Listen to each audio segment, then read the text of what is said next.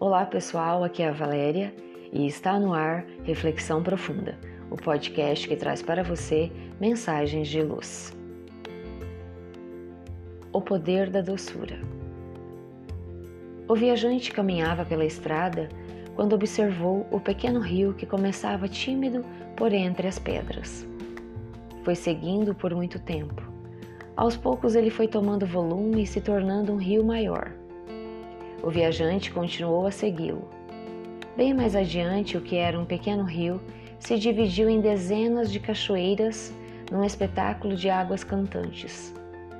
A música das águas atraiu mais o viajante que se aproximou e foi descendo pelas pedras, ao lado de uma das cachoeiras. Descobriu finalmente uma gruta. A natureza criara com paciência caprichosas formas na gruta ele a foi adentrando, admirando sempre mais as pedras gastas pelo tempo. De repente, descobriu uma placa. Alguém estivera ali antes dele. Com a lanterna, iluminou os versos que nela estavam escritos.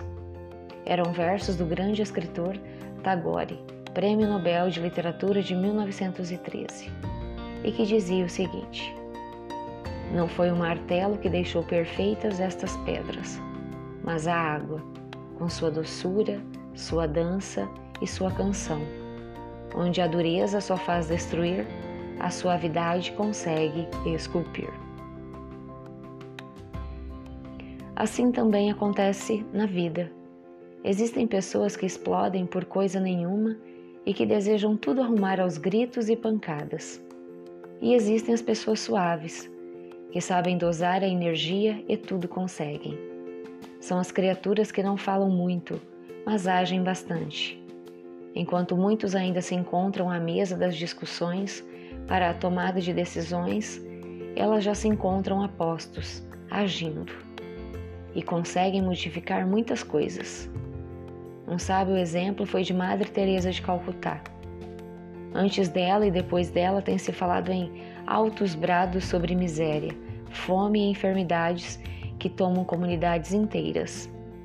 Ela observou a miséria, a morte e a fome rondando seus irmãos na Índia. Tomou uma decisão, agiu. Começou sozinha, amparando nos braços um desconhecido que estava à beira da morte nas ruas de Calcutá. Fundou uma obra que se espalhou com suas casas de caridade por todas as nações. Teve a coragem de se dirigir a governantes e homens públicos para falar de reverência à vida, de amor, de ação. Não gritou, não esbravejou. Cantou a música do amor, pedindo pão e afeto aos pobres mais pobres. Deixou o mundo físico, mas conseguiu esculpir as linhas mestras do seu ideal em centenas de corações. Como a água mansa, ela cantou nos corações e os conquistou, amoldando-os para a dedicação ao seu semelhante. Há muito amor em sua estrada, que por enquanto você não consegue valorizar. Busque se aplicar no dom de ver e vendo a ação da presença do Criador, que é amor na expressão mais alta, como conceituou o apóstolo João. Faça de sua passagem pelo mundo um dia feliz.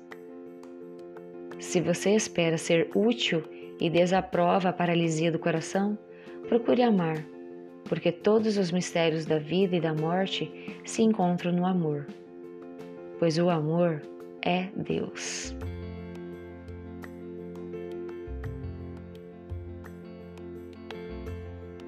Chegamos ao final de mais uma reflexão profunda. Gratidão pela companhia e até o nosso próximo episódio. Sempre nos dias ímpares eu conto com vocês. Grande abraço, fiquem com Deus e muita luz no caminho de vocês.